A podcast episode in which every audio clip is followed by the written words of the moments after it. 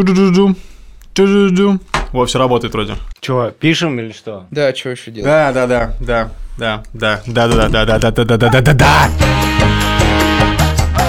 Привет, меня зовут Александр Борзенко, это подкаст «Сперва ради». Подкаст, где мы обсуждаем все, что связано с родительством, делимся своим опытом, тревогами, сомнениями, веселыми историями и так далее. Привет, меня зовут Юра Сапрыкин. Пишите нам письма на сперва ради собака Медуза.io и в телеграм-канал Медуза Loves You. А меня зовут Владимир Цибульский. Привет, начинаем. Да, собственно говоря, про письма. Я хотел бы, во-первых, всех поблагодарить, кто нам написал. Уже приходит довольно много писем. Меня больше всего зацепило письмо, где одна наша слушательница боится, что после того, как дети появляются или ребенок, то не остается времени на себя, что называется. И она спрашивает, как у вас там со всякими хобби и прочее. Я стал замечать со временем, что времени становится меньше, но когда времени становится меньше, тебя это еще больше организует. Ты стараешься меньше там проводить времени в соцсетях, больше начинаешь ценить время, поэтому ребенок, наоборот, мне кажется, стимулирует, чувствует себя организованным организованней и ценить каждую минуту, в том числе там после 9 вечера особенно, когда он как бы спит, и то есть твое время, собственно, и ты хочешь его потратить как-то максимально с пользой, и вот, наверное, так. Конечно, безусловно, времени становится меньше, так что правильно боитесь. Когда у вас появится ребенок, вашего времени станет гораздо меньше. Возможно, не останется просто. Поэтому подумайте дважды. Такой ты милый. Но тебе это не, не помешало обрести новое хобби в виде покера. Дело в том, что это было до ребенка, и как раз э, я перестал играть турниры после того, как появился ребенок, потому что тебе нужно 8 часов безотрывно сидеть за компьютером, а когда у тебя ребенок просыпается, ты уже не можешь ничего поделать. Поэтому я перестал. А ты что, Саша, лишился, помнишь? Ну, на самом деле, так вышло, что, наоборот, дети стали стимулом к новым хобби, потому что, как мы обсуждаем примерно в каждом подкасте, я люблю птиц, и это увлечение появилось благодаря Тише потому что Тиша увлекся птицами, я как-то стал вместе с ним этим заниматься, нашел группу людей, которые этим занимаются, а потом мы просто очень увлеклись всем этим. Тише, как многие дети, постепенно ну, потерял интерес, а я наоборот. Мне стало это интересно. И, в общем, то же самое произошло с шахматами. Так что я, в отличие от Вована, могу так сказать, да, когда младенцы, да, то младенцы, сложно. Да. Когда дети вырастают, это, наоборот, новый повод чем-то увлечься. Юра, ты там искал зрелую женщину в прошлом выпуске. Как твои успехи? Шершеля фам. Юрий Сапрыкин. Я не написал пост в Фейсбуке. Юра собирался в Фейсбуке искать няню, как мы ему советовали. Ага, да, дальше. я решил подождать, пока выйдет наш выпуск, и нам на «Сперва ради собака Медуза придет много резюме от нянь, ведь наш слушает много нянь. Конечно. Ну и чего? Вот, но пришло еще два резюме, которые нам не подошли. Э, Нет, Вова, не из-за того, что там не взрослые женщины. И для предыдущего выпуска я поговорил с Верой, и подтвердилась как бы теория о том, что с нами много сидели бабушки в детстве, поэтому у нас есть такое предубеждение, которое, не знаю, можно сегодня считать каким-то стереотипом. Да, Что няня что няня обязательно. да, должна быть взрослая, но это ни в коем случае не принижает способности молодых людей сидеть с детьми. Ну, То есть сейчас с нами сидит молодой бабиситер, он наш ровесник, и он волшебный. Я не имею в виду, что няня может быть только взрослая, просто нам так ближе. Ладно, я смотрю, ни- никакая няня еще конкуренцию не выиграла пока что. Но я жду писем. Хорошо. Голубей. Сапрыкину никто не пишет. Тема сегодняшнего выпуска Конкуренция. в различных ее проявлениях. Да, на самом деле, шутки шутками, тема довольно важная. То, как мы конкурируем с нашими женами за детское внимание или за титул «лучший родитель на свете», как дети конкурируют между собой и как мы ощущаем конкуренцию между своими детьми, ну, грубо говоря, с другими родителями. Я вот помню, Вован рассказывал, что он очень переживал, когда Соня научилась ползать, и ему было важно, чтобы она ползала целенаправленно и быстро. Вован, ты не устраивал забеги? Ну вот, э, там же был этот забег с погремушкой, э, в итоге она преодолела расстояние и доползла. И она ползет, ползет, ползет, ползет, а у нее по пути еще одна игрушка лежит. И она такая, хоп, остановилась, такая, с этой игрушкой начала тусить. И я такой, стоп, ты ползешь туда, давай, давай, давай, давай, давай, ползи. И тут, короче, она мне на радость выкидывает эту игрушку и такая, и доползает. Я такой, yes, все, классно, все, победа. Теперь у нас новая тема. Несколько раз у меня получилось так, что я ей говорю, Соня, как едет поезд. И показываю чух-чух-чух-чух-чух. И она ползет, и между ног у меня проползает. Офигеть. Да, Ты прикинь. просто Юрий Куклачев. Ты что, мою э, дочь кошкой назвал, что ли? Я не понял. Когда я стану кошкой, лай-ла-ла-ла. Наверное. Господи, что это за караоке, блин, а не подкаст? Так вот, и теперь, когда она один раз это сделала, допустим, мне хочется второй раз. Ну, знаешь, азарт появляется, а второй раз она уже не хочет этого делать. И ты такой, типа, блин. Ну, а ты переживал по поводу какого-то ползания или... Слушай, по поводу ползания, короче, сейчас была тоже история. Мы были, значит, в гостях у нашей знакомой, у которой там много детей. И, в общем, Соня там была самой маленькой. Причем сильно младше. Соне сейчас 10 месяцев. Этим детям было уже 4 плюс, где-то вот так. Но в плане конкуренции Соня нормально там выступила, в плане того, что я был спокоен. Она там ползала чуть ли не быстрее всех. Просто этим детям уже, просто, в принципе, не свойственно ползать, э, и поэтому она их в этом виде обгоняла как бы легко. Они там все вчетвером ползали, значит, э, друг за другом. Ну, в общем, выглядело довольно круто. Я почувствовал некую гордость за Соню. А я испытываю все время дичайшее напряжение на детских площадках, когда с Левой гуляю. Я прихожу, Лева запрыгивает в песочницу, куча детей вокруг. Еще дальше родители стоят и смотрят, и все напряжены дико. Типа, что сейчас может произойти? И в этот момент там кто-то отбирает трактор, кто-то насыпает песок кому-то на ботинок. И все вот в диком напряжении, и в этот момент какая-то создается конкуренция между детьми. И недавно на детской площадке я начал разговаривать с папой девочки, которая была чуть постарше Левы. Ну, он подошел ко мне и стал говорить, Лева ваш уже ходит, сколько ему там? Говорю, год, а во сколько начал ходить? А вот я говорю, в 9 месяцев. Видно, что он напрягся. Я думаю, сейчас вот небольшая пауза, он что-то ответит. И он мне отвечает, а моя дочь пошла в год и 4. Еще больше напряжения. А еще пауза. Я такой, «М, ну, здорово.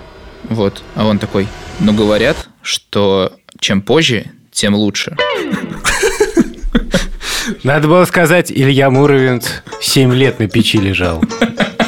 Слушай, ну здесь он тебя уделал, как ты считаешь, или нет? Но я ничего не смог ответить, как бы. Я, я такой, сейчас подождите, я зайду на ВИЧС и проверю. Что ты почувствовал в этот момент? Ты почувствовал радость от того, что Лева уже пошел к тому моменту или нет? Я так э, усмехнулся, немножко покраснел, и мы пошли дальше гулять. Вот так история.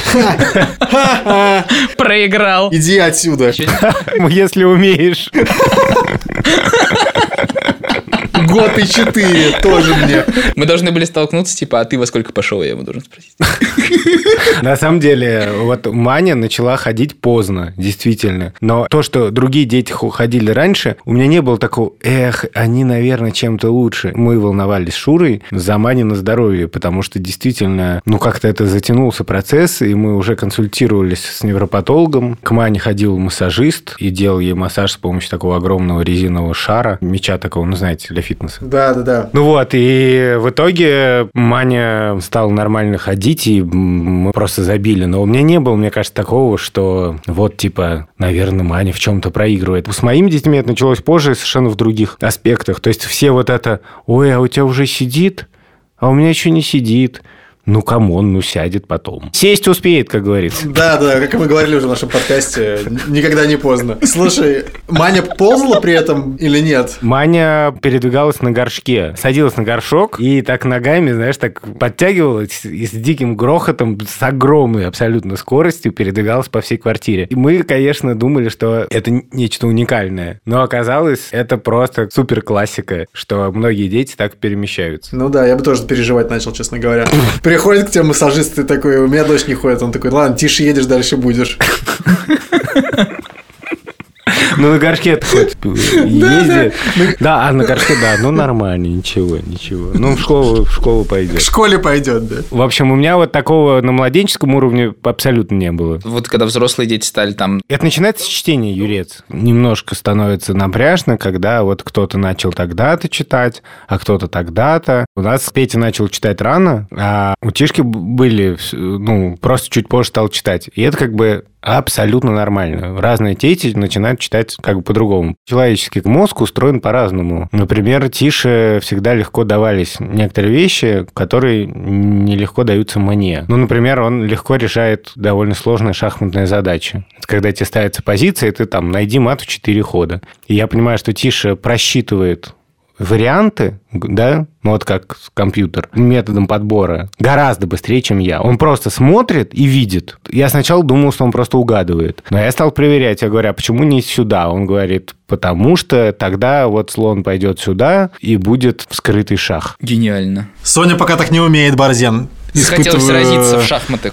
Да, да, захотел выставить э, своего бойца. Да, но вот выставить своего бойца и так далее, на самом деле, ну, это тяжелая тема, и с шахматами в результате все, что связано с болезненностью конкуренции, с другими детьми, с другими родителями, у нас как-то вот преломилось именно в шахматах. Потому что когда я понял, что я Тише научил играть, и когда я понял, что он у меня, меня уже начал обыгрывать, то я решил, что вот как здорово. Я в детстве плохо играл, мой папа играл хорошо, и я так выстроил себе теорию, что Тиша пошел в моего папу. Ну, мой папа математик, что у него, в отличие от меня, такой математический склад ума, и надо обязательно, я как э, родитель, должен это вот развить. И мы пошли в студию шахматную. Сначала было все очень круто, но с самого начала я как-то очень эмоционально в это вкладывался. Я постфактум это уже понял, что мне было страшно важно Тишин успех в шахматах. Вот просто невероятно важен. Я помню, что он выиграл какую-то партию. Ну, я с самого начала решил, что, конечно, как нормальный человек, я не буду за поражение Тишу ругать. Это безумие полное. Наоборот, я его очень сильно утешал, говорил, что это вообще не важно, что ты только начал, что ничего страшного. А Тиша загонялся. И одну вещь мне удивительно рассказали. Дело в том, что когда ты ребенка очень сильно хвалишь за выигранную партию,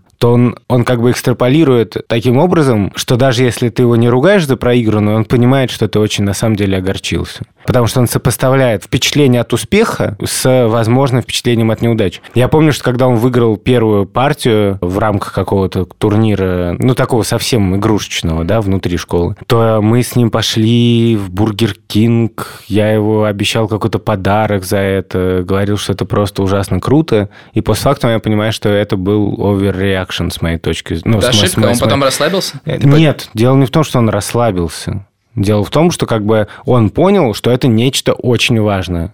М. Что это некоторая площадка, о которой папа явно сильно беспокоится, если после того, как я выиграл какую-то вшивую партию, он меня потащил в Бургер Кинг. А когда он проигрывал партию, ты прям э, расстраивался, да, получается? Да, я, честно говоря, я расстраивался. И такой ап- апофеоз как бы всего этого дела, когда Тишу заявили на турнир для детей до 8 лет. Ну и там, представь себе, вы приходите, там куча родителей и колоссальный гигантский зал, где куча-куча-куча-куча детей. И все играют в шахматы. И там все по-взрослому. И я дико переживал. Я все время, конечно, говорил Тише, да ничего страшного, это все нормально, это просто ты попробуешь и так далее. А сам болел просто, да, сидел, А сам я кулаки дико- сжал. Ты, Да. же- ты желал поражения как бы другим детям, которые играли с Тишей? Ну нет, Типа я не что? желал им поражения. Я желал Почему? Не туда пошел бы. Тише- Я же нет, я желал тише победы. И довольно характерно, что я помню все партии практически. Ну, типа, пусть тот чувак пойдет слоном вот сюда. Пожалуйста, подставься. Так ты думал? Понимаете, интересно, что когда я переживаю за конкуренцию, вот что Тише должен выиграть,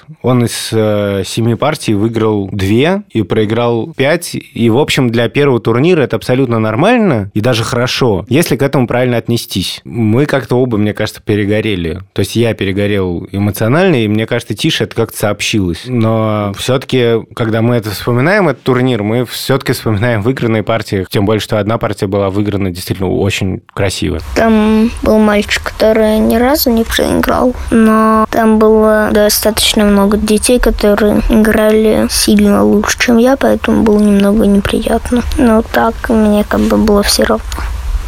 Мне, конечно, хотелось победить. Я пытался все для этого сделать, но ничего не вышло.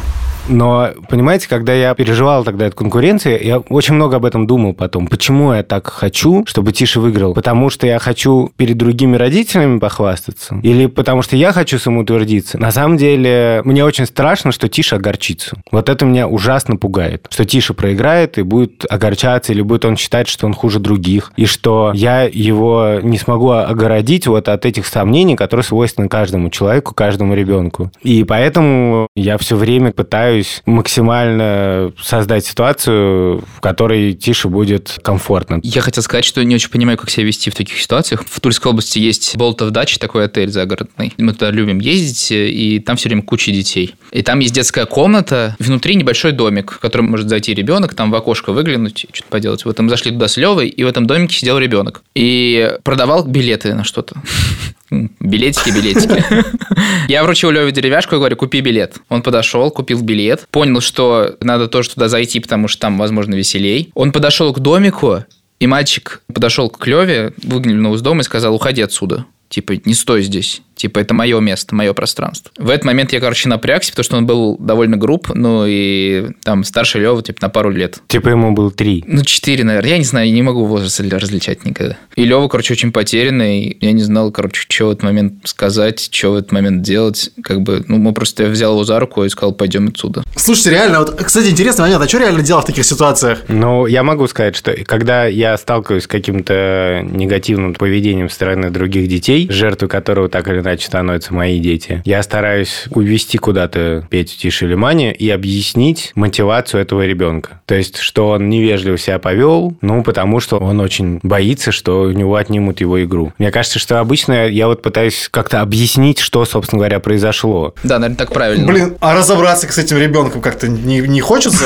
Мне вот уже захотелось с этим мальчиком разобраться или с папой с его. Зови сюда отца! Я просто очень слабый физически, поэтому я стараюсь не лезть в разборки. Но если нужно будет поиграть, кто вспомнит больше столиц, то как бы... Просто реально, вот сейчас Юра говорит, короче, мне прям обидно за его Леву, и хочется как-то разобраться с этим и решить А этот ты, Вован, как бы, как бы поступил в этой ситуации? Да вот хороший вопрос. Это не- еще такая лайтовая ситуация. Представь, что-нибудь посерьезнее было бы. Ну, то есть он, например, толкнул бы Соню. Вот я не знаю, блин, мне кажется, что я просто озверел бы там. И в то, еще в тот момент как бы трудно представить, что бы я сделал, не знаю. Мало хорошего, я думаю. Но, короче, реально, страшно представлять. Ладно, будем ждать такой, такой истории. Не, ну просто реально-. Только не забудь включить диктофон, когда будешь нападать на четырехлетнего ребенка, потом будет звездный эпизод просто. Господи, ну блин, я не знаю, я не собираюсь нападать на четырехлетнего ребенка, я надеюсь. Я тоже надеюсь. Не, просто, в смысле, а это- это реально единственный паттерн поведения, что ли, в этой ситуации? Типа, увести своего ребенка, типа, и дать этому человеку там, э, как бы, распоряжаться его судьбой? Нет, нет, на самом деле бывает ситуация, когда дети реально ведут себя деструктивно. Я ненавижу детские площадки, потому что раньше, проходя мимо них, я думала, что там все веселятся, радуются, общаются, находят друзей, а потом я попала туда вместе с Левой, и оказалось, что это поле боя, где проблема не в детях, а в родителях, потому что у каждого родителя есть какой-то свой взгляд на деление игрушек, и как их ребенок должен с кем-то общаться, как другие дети должны общаться с ним. И была, да, реально недавно история про мальчика трех лет, кажется, который пришел на детскую площадку с гигантским навороченным трактором, которым хотели играть все дети. Мне кажется, нельзя приходить с очень классными игрушками на площадку. Конечно, все хотели играть, но как-то все держали себя в руках. А мальчик, видимо, понимал, что игрушка классная. Поэтому он на всякий случай заранее подходил ко всем детям и толкал их. Лева, он просто увидел трактор и начал показывать на него и делиться со мной, какой потрясающий трактор. Я сводила это все к тому, чтобы Лева не подходил, а просто говорил, да, какой красивый, какой замечательный трактор. А мальчик смекнул, подошел и со всей силы просто толкнул Леву, что тот упал назад. Но Лева не стал плакать, он слишком удивился. А мама ему сказала этому мальчику, ну не бей его, он же маленький. И я подумала, какая странная формулировка. Типа, если бы он был большой, его можно было бы толкать. Но я, конечно, была поражена, и мне хотелось очень много ей сказать, и всем сказать. И ну, не, не стоит, не знаю, мне кажется, это правильно, не пытаться поучать э, в этот момент. Не знаю, но на самом деле площадка это то, как ну, как бы, конкуренция за территорию просто. откуда нормально. ты можешь уйти. А представь себе, что это в классе происходит. М. В классе есть ребенок, который себя ведет плохо, неприятно, задирает других детей и так далее. Но это уже повод поговорить с учителем, может быть, как-то с родителями. Я просто очень боюсь вот предъявлять другим родителям, типа, следить за вашим ребенком. Да. Я очень боюсь, потому что для меня это вообще святое. То, как я воспитываю своих детей. Я понимаю, что если дети там уже совсем совершают беспредел, то, наверное, можно как-то сказать, поговорить по-доброму, намекнуть. Но, понимаете, Я просто боюсь наткнуться на какую-то неадекватную жесткую реакцию, потому что я понимаю, что тут немножко включаются такие абсолютно звериные инстинкты. Вот моего ребенка обижают. Кто-то сказал, что мой ребенок толкнул. Нет, он никого не толкал. Это... Не, мне кажется, может дойти до драки легко как бы. Если вы смотрели сериал «Большая маленькая ложь», и все ужасно его расхваливали и так далее, но я его не смог смотреть, потому что там в первой же серии вот это начинается разборка. Один ребенок маленький кого-то толкнул, Мгм. и там собирается просто целый сбор родителей, и ребенок должен выйти публично извиниться Да, да. или что-то такое, и родители выясняют, и сразу какие-то... И для меня это как что-то такое болезненное, что я просто стараюсь как бы бежать всего этого. Мне кажется, про буллинг мы можем потом еще поговорить. Про буллинг мы обязательно еще поговорим, да. Но вопрос в том, на самом деле, вот что с этой конкуренцией делать в ситуациях типа, как у меня с шахматами. То ли лучше закалить ребенка, да, что он должен пройти все это, он должен заниматься, он должен решать шахматные задачи, тренироваться, и тогда он добьется успеха, и все будет ок. Почему? Потому что он выиграет конкуренцию. Или ты идешь по другому пути и объясняешь, что шахматы это прекрасная игра, и тебе, ну, все-таки не обязательно быть на, всегда на первом месте во всех турнирах. Ничего страшного, ты позанимаешься и, может быть, добьешься каких-то больших успехов. И это на самом деле очень большой вопрос в плане воспитания. Воспитывать ли за ребенка победителя? И вообще прививать ли ему эту такую штуку? Вот мне это не близко. Многим родителям это близко. Я понимаю, что я на словах говорю, это все не важно, но про себя я думаю, что, черт возьми, мне хотелось бы, чтобы дети были лучше, круче, чтобы они добивались успеха и так далее. Вован, а давай поговорим про другую конкуренцию, конкуренцию с женами. С чью пользу счет у вас с Олесей? Ну, кто быстрее ползает? Кстати, не знаю, мы не ползали. Вот я, я с Соней постоянно ползаю на перегонки, а чтобы Олеся Короче, ползала с ней, я, я не раз. помню. Но, короче, мне кажется, что вообще в любом случае Олеся выигрывает, потому что это мать-героиня, я считаю. Вот. Это необходимая оговорка. Значит, э, но, Просто например, мне... я представил себе шмагун, который стоит над Вованом сейчас с топором. Это необходимая оговорка. Олеся, мать героиня, она самая хорошая, самая... Я, я, я во всем ей проигрываю. Вован, если что, ты не можешь нам подмигнуть, но сделай так пи-пи. Думаешь, она этого не услышит, что ли? Что? Черт, да, неважно. Так вот, слушай, но мне кажется иногда, что я укладываю Соню лучше спать, потому что у меня просто больше терпения. Я просто беру ее на руки, там, да, как-то с ней хожу, несмотря на то, что она орет. Ну, меня потому что не очень сильно парит, что она орет, а Леся очень сильно. И из-за этого мне кажется, что я бы лучше ее укладываю, получается. 1-0. Но все, все остальное делает лучше Олеся, конечно.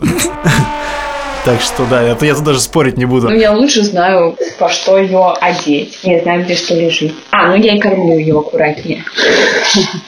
И она у меня съедает больше и больше всего разного. Но вот только из-за этого у нас бывает, тоже недавно был такой случай, что я спал, это был выходной, а у нас такое распределение, что по будням я встаю рано с Соней, типа там в 5.30 или в 6 утра, а по выходным Олеся. Она проснулась в 6 утра, и в 7.30 Соня захотела спать, она пришла ее укладывать, и вообще на этом укладывала, укладывала, Соня не укладывалась, потом такая, просто положила ребенка ко мне на кровать, такая, все, Ван, давай сам укладывай свою дочь, или как-то так.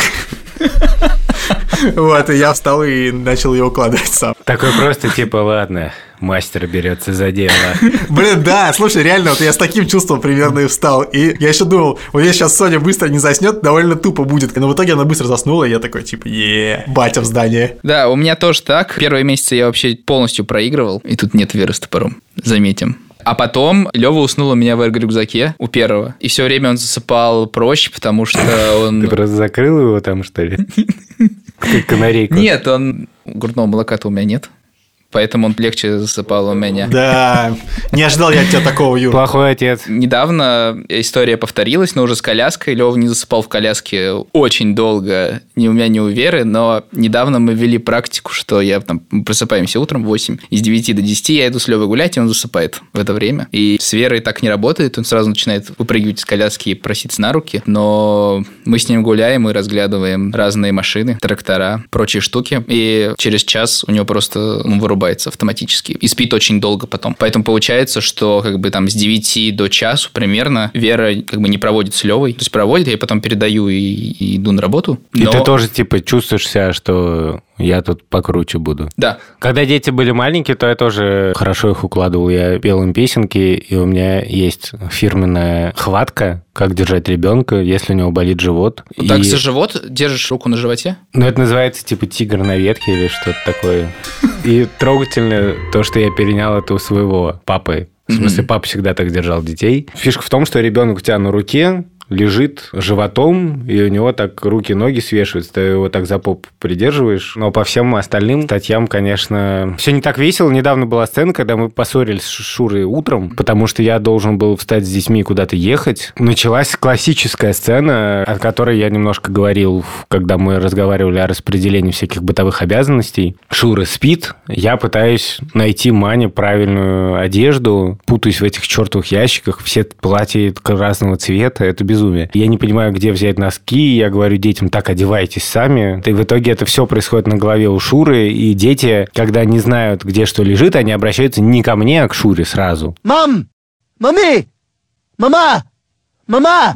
А Шура спит. И Шура сквозь сон как бы просто абсолютно в режиме автопилота дает рекомендации, куда пойти, что сделать, что съесть, что взять с собой и так далее. И в какой-то момент раздражается, что так все происходит. На тебя. Ну, ну, как бы на меня или что-то. И я в ответ раздражаюсь, что не потому, что я, типа, ничего не знаю, а раздражаюсь и говорю, что ты просто все, что связано с детьми, там, с одеждой и так далее, пытаешься контролировать, а мне не доверяешь. И вся, как бы, проблема в этом, что каждый раз чувствую такое отношение, как будто я вообще с этим не справлюсь. Что я, как бы, в этом настолько плох, что тебе необходимо вставать. В общем, мы про это чуть-чуть поговорили. Теперь но- ты знаешь, где что лежит? я не знаю, где что лежит, потому что у меня таким образом устроена память, что я э, помню название птицы на четырех языках, но я не помню, где что лежит в комоде. Я каждый раз путаю, где Петин ящик, а где Манин ящик. Я не знаю. В комоде три ящика. Почему я не могу их запомнить? Я не могу. Я думал написать на них имена. Ага. Но потом я понял, что это же унизительно. Но я могу запомнить это. Но все равно нет. Надо было назвать детей как птиц. Было бы проще. Офигенно. Господи. Блин, А можно еще цветные наклейки. Красный у Пети, зеленый у Тиши. Я придумал, реально, напиши на этом э, ящике. До востребования. Вован, у тебя есть братья и сестры? Братья, сестры есть, сестра есть у меня. Ты помнишь какие-нибудь случаи, когда ты с ними вступал в ситуацию конкуренции? За что вы... Конкуренция состояла вот в чем. Там скорее в лоббистских вещах была проблема, поскольку моя сестра младше меня, ей как-то больше внимания было, и ее все время все слушали, и все время, как мне, типа, как мне кажется, все было по ее. Например, я ненавидел суп с гречкой, например. Суп с гречкой? Да, а моя сестра обожала Подожди, суп с подожди, стоп, гречкой. стоп, стоп. Что значит суп с гречкой? Суп на первое, гречка на второе. Допустим, обычный куриный суп, в котором вместо вермишеля гречка. Вот моя сестра любила такой суп. Господи, ты рассказывал об этом психотерапевту? Блин, ну вообще-то есть ситуации похуже, когда в молоко добавляют макароны, в молочный суп с макаронами. Ну, это молочная лапша, это нормально. Ну, И, в общем, моя сестра все время лоббировала этот суп. Мне все время приходилось его есть. ставила своих людей на кухню. Да, и бабушка все время готовила суп э, с гречкой. В то же время я, например, обожал рассольник, но моя сестра ненавидела перловку. Вследствие чего рассольник появлялся по праздникам. В смысле, только если мне сильно повезет, и там я не знаю, что я там должен предпринять, чтобы пролоббировать рассольник. Вот. Ужас какой. Ну и там типа, не знаю, кон- конкуренция, не конкуренция. Например, если моя сестра меня э, укусила, ей, например, за это ничего не было. Такая конкуренция еще была у нас. Меня однажды мой младший брат укусил за живот так, что папа мне потом рассказал историю про мальчика-спартанца, который украл лисенка, и лисенок ему прогрыз печень, но мальчик не подал виду. У меня было очень много братьев и сестер, и есть э, три брата и одна сестра. И, как вы понимаете, конкуренция неизбежна. И, например, у нас была жесткая территориальная конкуренция, что когда у кого-то появлялась своя комната, то старший не позволял младшему входить туда без стука. И самое страшное было преступление, как бы войти без стука. Ну, ну это у многих подростков такое Типа, что, родители не должны без стука входить и так далее. Но в целом, мне кажется, что эта конкуренция была прямо довольно жесткая до определенного возраста в самых разных вопросах. Да, но я также своего младшего брата тоже гонял. То есть я абсолютно четко дублировал все паттерны поведения, которые были у старших. И таким образом они по наследству передавались. Вообще у нас была странная история, что у старшего больше прав, но больше ответственности. Когда двое ссорились, папа обычно наказывал старшего, говоря при этом, почему я, типа, мы же оба там что-то, потому что ты старше. Но при этом старший имел какие-то тоже преференции. Я всегда старался объяснять действительно, почему кому-то что-то можно, а кому-то что-то нельзя. Я всегда объяснял, чтобы было ощущение справедливости. Я думаю, что это формирование личности, которое включает в себя отстаивание своих границ. И вообще, ну, конфликт же это основа контракта. Ну, войны между государствами, как, ну, там происходит какая-то драка, потом некоторые, наверное, договариваются. Угу. Если меняется соотношение сил, то, значит, тот, кто стал сильнее, расширяет свои границы, опять же, через конфликт. Но, в принципе, мне кажется, что это нормальное становление личности, и это просто эффект общежития. Я когда об этом думал, в связи уже с Петей, с Тишей, с Маней, у которых этого сильно-сильно меньше, я думал, почему у нас так странно было в семье, да? Но у нас же не, не какое-то общество первобытное, почему старшинство так важно? Я тоже вспомнил только что историю, совершенно дебильнейшую, просто скажу сейчас. Будете потом надо мной ржать все оставшиеся Мы и так будем ржать над тобой все оставшееся время, так что неважно, расслабься. Давай, давай. В общем, у меня есть братной брат, он старше меня на 7 лет. Тоже Юрий Сапрыкин, кстати. Так, все. Юрий Юрьевич. Юрий Сапрыкин средний. Господи. Помню, что когда мне было лет 5, а ему 12, мы очень фанатели от фильма «Титаник», короче, и от того, как там выглядит Леонардо Ди Каприо. Ну, это нормально, да. Да, и все фанатели, да, девчонки фанатели от Леонардо Ди Каприо. Помню, что у нас была дикая конкуренция на фоне, короче, прически. У кого она больше похожа? На прическу Леонардо Ди Каприо. У меня ли у- Налево. у меня или у брата. И, короче, это был дикие споры все время. Нет, у меня больше на Ди Каприо похоже. Нет, у меня. Вот, в итоге, короче, брат придумал, как э, выйти из этой ситуации победителем. Он просто обозвал меня, короче, Юрий Никулин. Все время обзывал меня Юрием Никулиным. Я дико злился, короче, плакал. Я хочу за- заметить, что теперь ты сына назвал практически Лео. Кстати, Как тебе такое, Юрий Сапрыкин средний?